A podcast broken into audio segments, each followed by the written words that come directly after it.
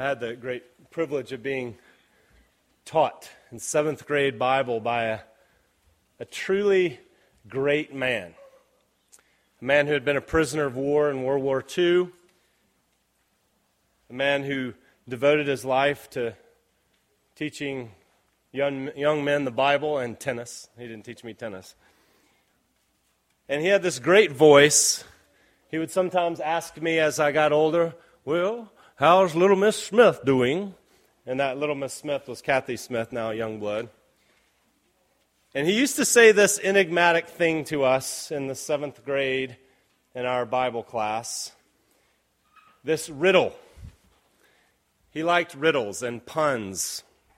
And I thought to honor him, it was fitting that I should do it on a day when we are introduced to this villainous fellow who was intercepted by Jesus in Acts chapter 8. And here's what John Strang, aka Bud, as we call him, or Yo, would ask Who, and I'm doing his voice, and so if you've known him, you'll say, That's not his voice. And if you haven't, you'll be like, Man, that's an awesome voice. It's perfect. He would say, Who was on the road to Damascus and where was Saul going? Who was on the road to Damascus and where was Saul going?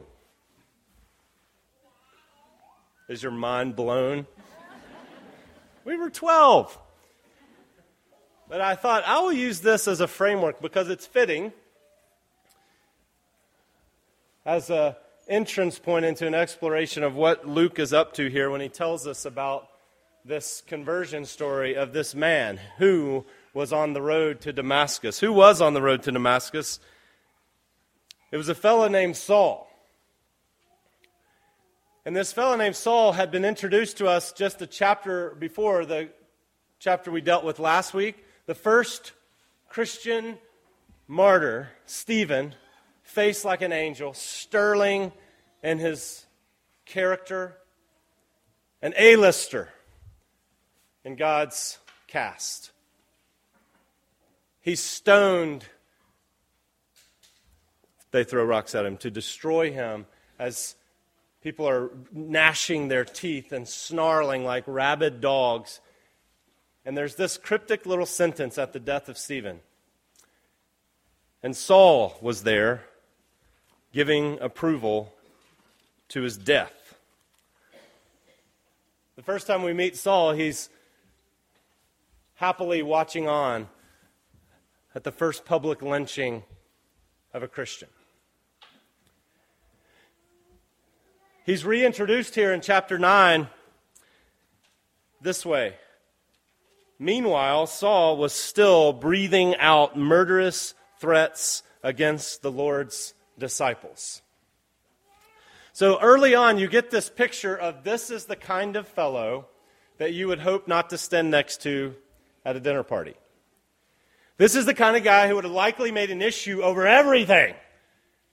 He would have had a great deal of passion and fervor and zeal about what should be done in Syria right now, and he'd have a lot of concerns about domestic policy, and he'd have a lot of concerns about morality and he would feel justified in them all because he was a person who was jealous for the name of God.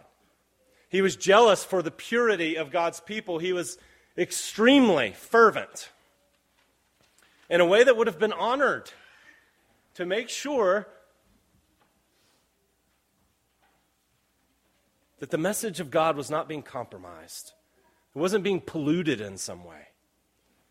And so it made all the sense in the world to him that he should go to the high priest, that he should do everything in his power to eradicate and to exterminate this new movement that was all based upon people following someone who was cursed by God.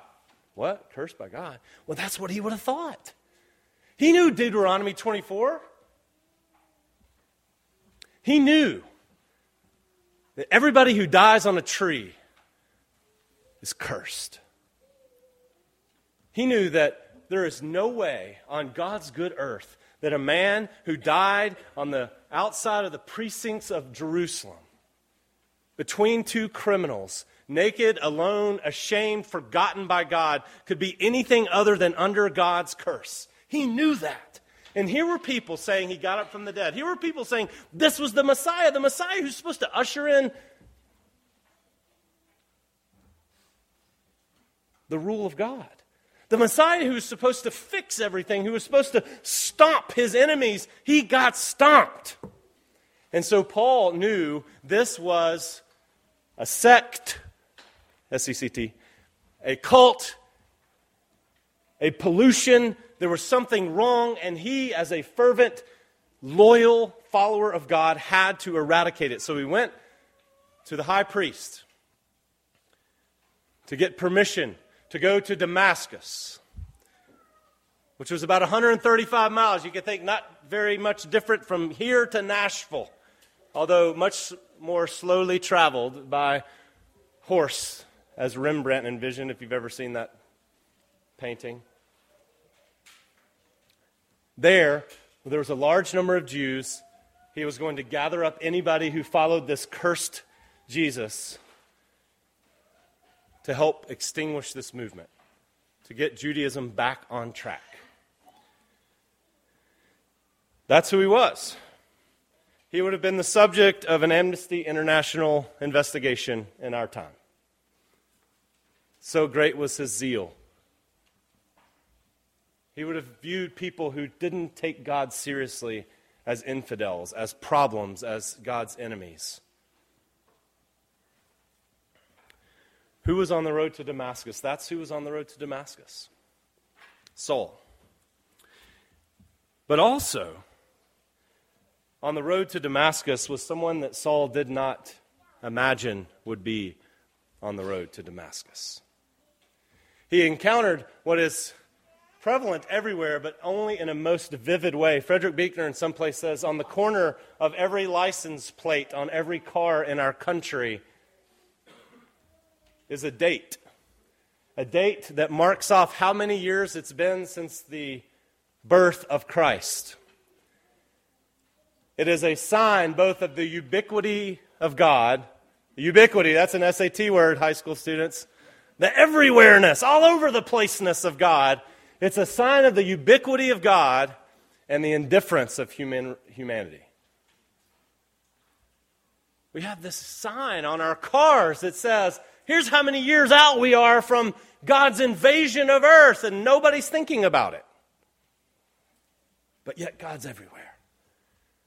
Well, on this road to Damascus, Saul, who was out to get the enemies of God, found out that he himself was an enemy of God. He meets up with an unexpected interceptor, an intruder. We're told as he neared Damascus on his journey, suddenly a light from heaven flashed round him. He fell to the ground and heard a voice say to him, Saul, Saul, why do you persecute me? Who are you, Lord? Saul asks. I am Jesus, whom you are persecuting, he replied. The apostle doesn't, well, he becomes the apostle. Up to this point, Saul doesn't just meet up with like an iPhone flash He's got like a personalized aurora borealis. And it blinds him. It knocks him off his horse. He falls to the ground. He has had an encounter with God. He's freaked out. What is going on here? And Jesus says, I'll tell you what's going on here. You think that you're eradicating the enemies of God. You are an enemy of God, and I'm here to stop it. I'm here to condemn, alter, change, undo my enemies, and you're one of my enemies. And here's what I'm going to do go into the city, and then you're going to find out.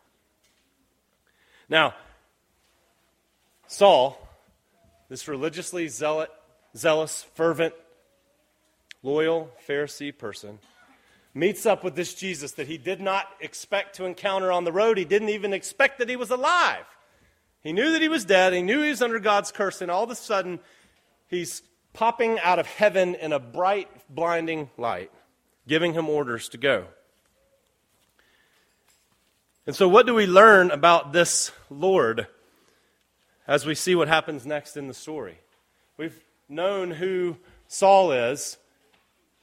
We've heard a little about him. What is it about this Lord? Well, the one thing you can see right off the bat is this Lord has a kind of backwards identity theft that happens. You know, an identity thief is someone who takes your identity from you for nefarious purposes. They try to profit off of getting your identity. They steal your credit card. They act as if they are you. And Jesus does this kind of backwards identity theft situation where he has somehow inexplicably decided that people, riffraff, people who are getting destroyed and being held in contempt, he's decided that they can have his identity and he'll take theirs.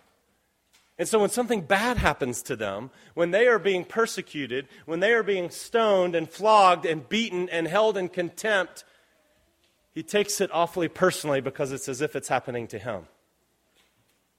I am Jesus, whom you are persecuting. The apostle could have said, Now, wait a second. Of course, you never do this. If you get hit up by a blinding light, my guess is you will not do any arguing.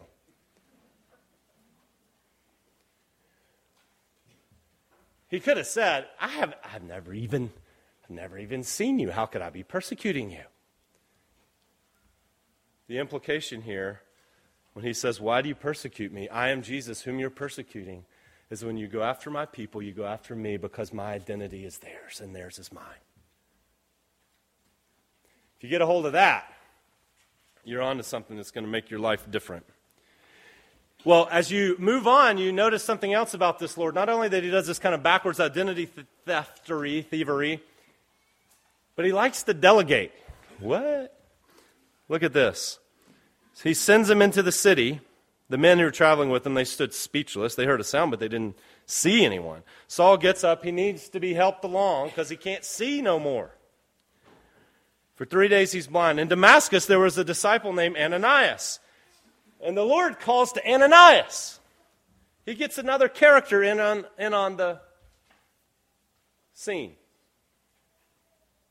And Ananias, as you should do if you ever hear someone audibly call your name while you're at prayer, Jimmy, yes, Lord.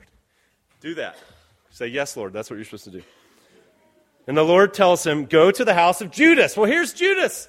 Some guy named Judas who lives on Straight Street, which is a very particular address. Jesus knows your address.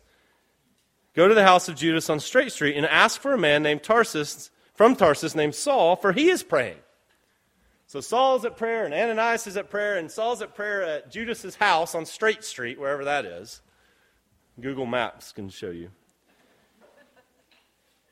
In a vision, he's seen a man named Ananias come and place his hands on him to restore his sight.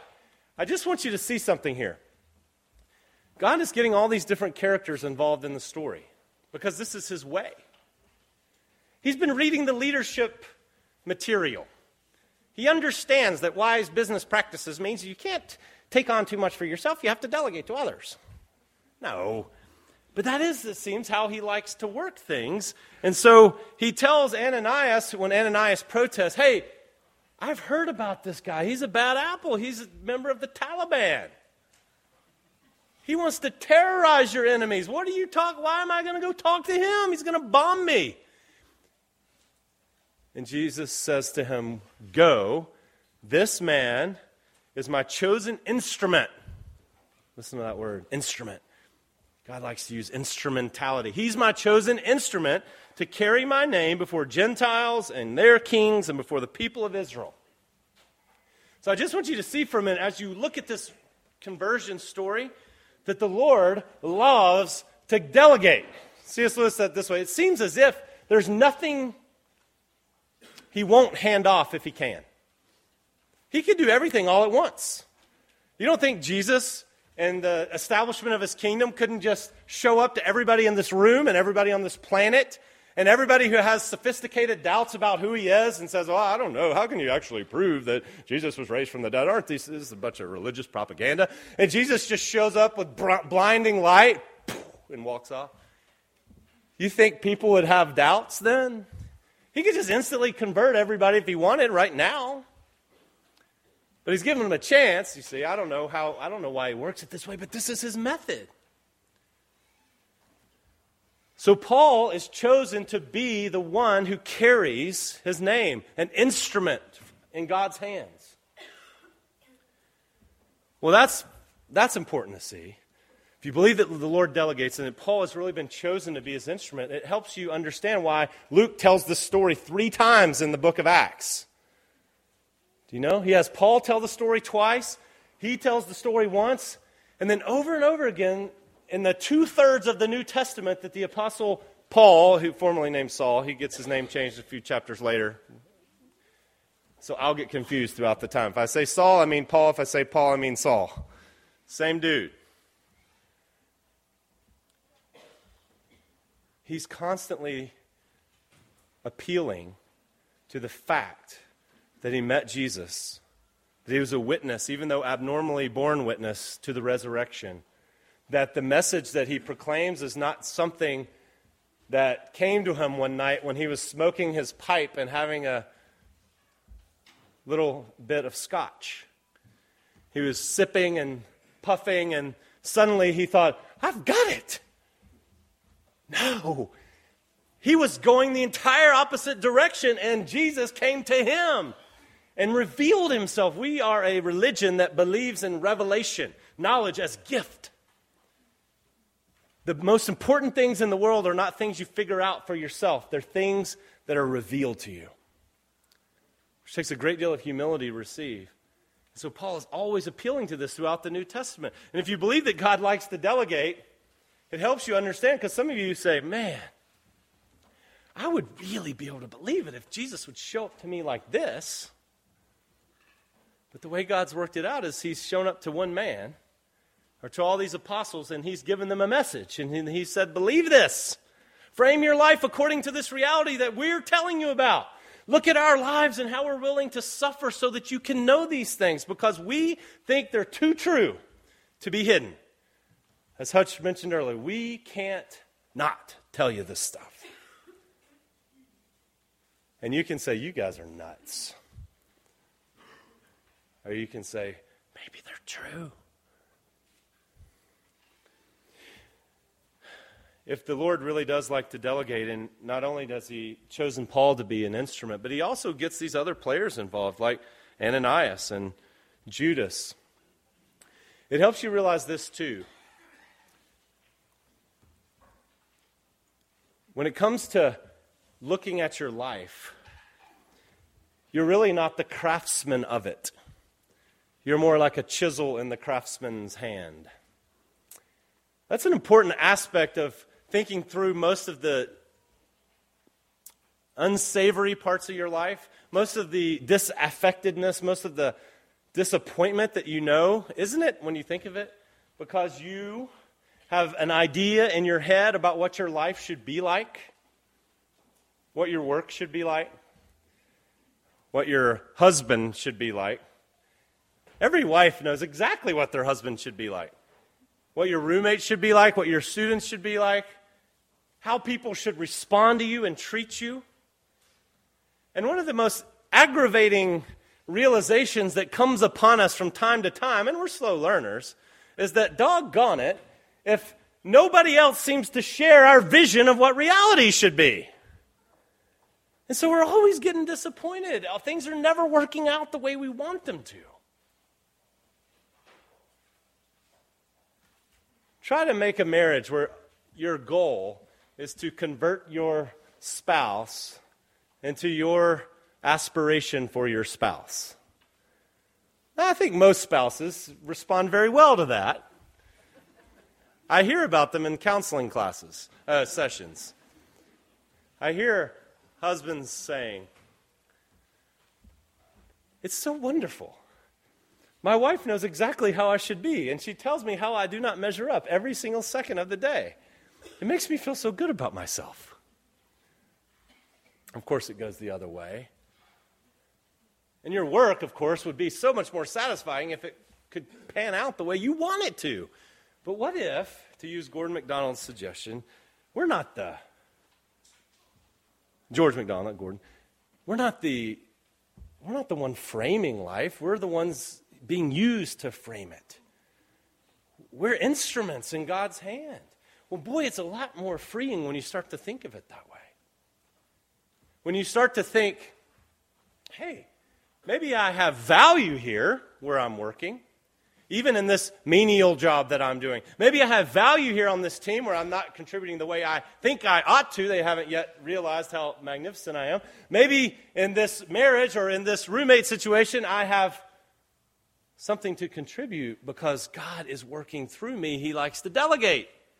I'm a chisel, though, not the architect, not the craftsman. And if God really does like to delegate, like I'm saying, and He's chosen Paul to be His instrument, He's engrafted Ananias into the story. Why? I don't know.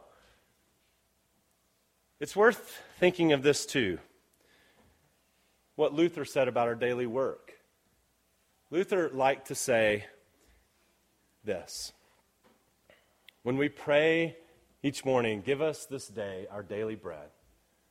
The bakers have already been up since five baking bread. And for the bread to get to us, of course, not in his day, this didn't happen, but the bread had to be baked, and then somebody had to wrap it, and then some dude had to drive it, and then somebody had to check us out at the grocery store for us to get our daily bread. And he used this expression that we are, in our daily work, as instruments of God's care, as participants in his mission to care for and renovate the earth, we're agents of his providence. That's a fancy word, but providence is a theological term that means the way that God governs and provides for all of his creatures and all of their actions all of the time. And so when you want coffee in the morning, you don't say, Oh, dear Lord God Jehovah, please bring down Colombian coffee. You go buy it. And then hopefully you give thanks to God for it as you're snobbily drinking your $12 a pound coffee. No, nobody here does that. It comes to you secondhand. He uses instrumentation. We're agents of, of providence. That's why, that's why Paul later could say this when he was discouraged. He could say, But God, who comforts the downcast, comforted me by the sending of Titus he recognized that God's hand in bringing him consolation was he gave him a person who brought him consolation. Think of how many opportunities you have throughout your day and your daily work to be a carrier of God's name as an instrument of his care for wherever you've been placed, as an agent of his providence. A few years back, I was working at a life insurance company, my first job out of college. And I was on a team called the New York team. And that's how you said it. And you did your shoulders. And on the New York team, I had the profound privilege of being introduced to a bevy of vocabulary from a man that we'll call Lawrence, because that's his name, that I had never heard grown people speak except in movies. Lawrence, if he had been on network TV, did this to me one day in my early career. I was talking to Lawrence in New York, and he said, Eric, and it just kept going. I've never heard such a, a collage of cussing. such creativity and inventiveness at making sure I knew that when I hung up the phone, I should go ahead and off myself. I was a worthless person. I hadn't even done anything, I just happened to be the guy on the phone. But Lawrence was very peeved, and he had the vocabulary to prove it. And I thought, oh my, I guess people in real life do talk like this in working hours because I had never experienced it before. But you know, to give a charitable rendering of Lawrence's concern, he was dealing with life insurance. He was really being concerned about widows. That's why he was so mad. The policy was getting messed up. Life insurance, even that, is a care for people who are left behind after a death. Lawrence was cussing me because he was fervently concerned for widows. That's it. That's how I'm going to charitably view Lawrence all my days. And C.S. Lewis, taking up this theme, said one day, I was about to visit London, and so I was going to get my hair cut in anticipation of this visit. My trip got canceled to London, so I decided not to get the haircut. But unaccountably, there was a little nagging in my mind, almost like a voice saying, Get it cut all the same. It was probably a British voice, not mine. Get it cut. And he said, In the end, I could stand it no longer. So I went. Now, my barber was a fellow who had many troubles and a fellow whom my brother and I had been able to help on numerous occasions. And when I opened up the door, the barber said, Oh, good, it's you. I had prayed that you would come. You know, C.S. Lewis was smart, right? Taught at Oxford and Cambridge. He said, I stood in awe of that, and I stand in awe of it still. These players in the game, Ananias is visited by God as he's seeking God in prayer. Paul is getting a vision from God as he's praying to him. When you start to realize that you've been placed as a carrier of God's name, as an instrument of His providence, of His care, and all the different kinds of things you do, as a teacher, as a construction person, as a student, as an athlete, as a mother at home, at the hospital, at the bank, Whatever it is that you happen to do, you realize I'm an agent of care here, and as you seek the Lord to be used as an instrument, it's uncanny the kinds of things that can be done. Because anywhere God loves, He's going to put His people there. And wherever you go is someplace that He loves. We've seen who was on the road to Damascus. It was this Saul, this religious zealot, and who was also there, this Lord that he didn't expect to find. This Lord who wants people to know him. This Lord who delegates his authority and his actions in stunning ways. Well, where was Saul going? That's the end of the riddle. Where was Saul going? He still was going to Damascus, but he was going as a different kind of person altogether. He was going in a much different way now, not to promote his own zeal, but as a carrier of a name. Go, the Lord said to Ananias, this man is my chosen instrument to carry my name before the Gentiles, their kings, and before the people of Israel. I will show him how much he must suffer for my name. One of the hardest things about our daily life, I think, is that we're constantly, without even thinking about it, trying to promote our own honor. You realize this is the thing that makes you feel depressed when you've had an internet session and you've been looking on other people's Facebook pages or you've been reading other blogs and you feel like an extra fat loser afterwards? Why is everyone else so extra more cool than I am? They just are. Sorry. It's the thing that makes you want to self curate. It's the thing that makes you so frustrated when you don't get recognized at work or when you have to do something that's behind the scenes that involves sacrifice and no one is applauding. We're people by nature who like to promote our own name. This is the, the error of the people at Babel when they built a tower to the sky to let it reach to heaven, and we'll make a name for ourselves. Of course, we all want to make a name for ourselves. But boy, if you start to realize that what has happened, what happened to the Apostle Paul, his scales fell off his eyes. He began to see. He got conscripted into Jesus' earth reclamation project. He was baptized, and immediately he was in Damascus in a new way. not to eliminate the faith, but to embolden it, not to eradicate it, but to build it up. He had a different name placed on him.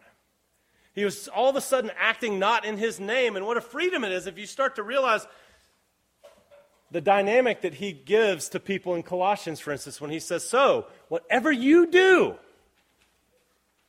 this man who is to carry Jesus' name to the world, he tells the folks at Colossae, whatever you do, whether in word or deed, do it in the name of the Lord Jesus. Act in his stead. Act as if it's his cause you're trying to promote. Do you know how freeing it is when you start to realize you have a way to manage yourself and to fight against your own tendencies that are crippling you? You get to say, hey, these situations where I'm afraid I'm going to look like a fool, oh, Jesus, wait a second, wait a second. Here I am again thinking that it's up to me to promote my name. Let me forget about me and promote yours. Oh, Lord, in my business, let me promote your name in the way we carry out our business and our creativity and our ingenuity and our integrity and the goodness of the products that we bring to the market and our family dynamics. Let us not promote our name, let us promote your name. That's what we do when we baptize you. You're initiated into the Christian community. Paul was baptized at the, the beginning of his Christian life, baptized in the name of the Father and the Son and the Holy Spirit because it becomes a banner. You live your life, you spend your moments the possession of another. God is this engraver who has engraved his signature of ownership on us and said, Now you carry my name into all the places you go. You know what's also cool about that is as a community, it helps us not to judge each other when people are carrying the name in different ways. Everybody gets their own pet projects, their own hobby horses, their own points of passion in the Christian life. And you can pursue those without condemning the people around you who don't have the same one because we're all carrying the name. Carry the name into your Christian school, into your public school, into your home school. Carry the name. In your family life, carry the name. In your business life.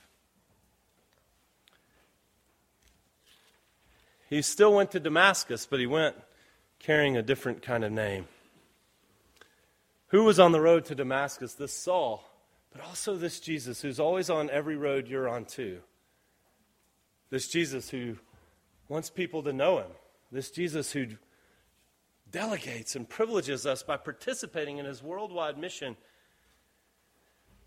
Where was he going? He was going to Damascus still, but he's going as a different kind of person, not promoting himself, being a promoter of the name of this Savior who had etched his concerns in Paul. Paul had this experience at the end of his life that we get to hear about. He's one of the few guys that we, we see the worst about him broadcast. I don't know if you ever think about that. If all the worst things about you got put in a holy book that millions and millions of religious people would talk about for the rest of your life. We see that stuff. We see him converted, but we also get to see him when he knows he's about to die. And he's looking at his life. And he says something like this when he's writing to Timothy, a son in the faith. He says, I, I can't believe it. I can't believe that I got to do this. That Jesus picked me because I was once violent, angry, a blasphemer. I can't believe that he picked me, that I would get to be the person who takes his name to the world. See, he was thoroughly unimpressed with himself. In a way, he wouldn't have been pre conversion. I was talking to a friend the other day who said, in the middle of a horrible, horrible bit of hurt, said, I have no judgment here because I am so unimpressed with my own heart. And I thought as he said it, that's about the most Christian thing I could ever hear anybody say. I'm so unimpressed with my own heart. But you know what happened to the Apostle Paul? is he realized as he was so unimpressed with his own heart, he says this. It's a trustworthy saying that deserves full acceptance that Christ came to the world to save people who are unimpressed with their own hearts, sinners. And he did this that he might, he did this even for people like me, the chief of sinners, that's how he describes himself, so that he might display his unlimited patience as an example for those who would believe. Yesterday, the Youngblood boys, cheered on by the Youngblood woman, became the first champions of the Fairland PTO wiffle ball tournament. Just let that sink in for a second. I mean, we won the thing. I, I killed one four year old kid accidentally, but it, we had to win.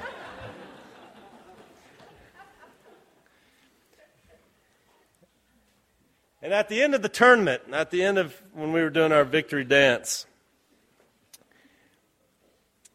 the kids were given trophies. The adults, just a backache. The kids, though, Kaylor and Ander, got their champion's trophy. And what was this extra special honor about this thing is as soon as they were handed these trophies, You've gotten a trophy before.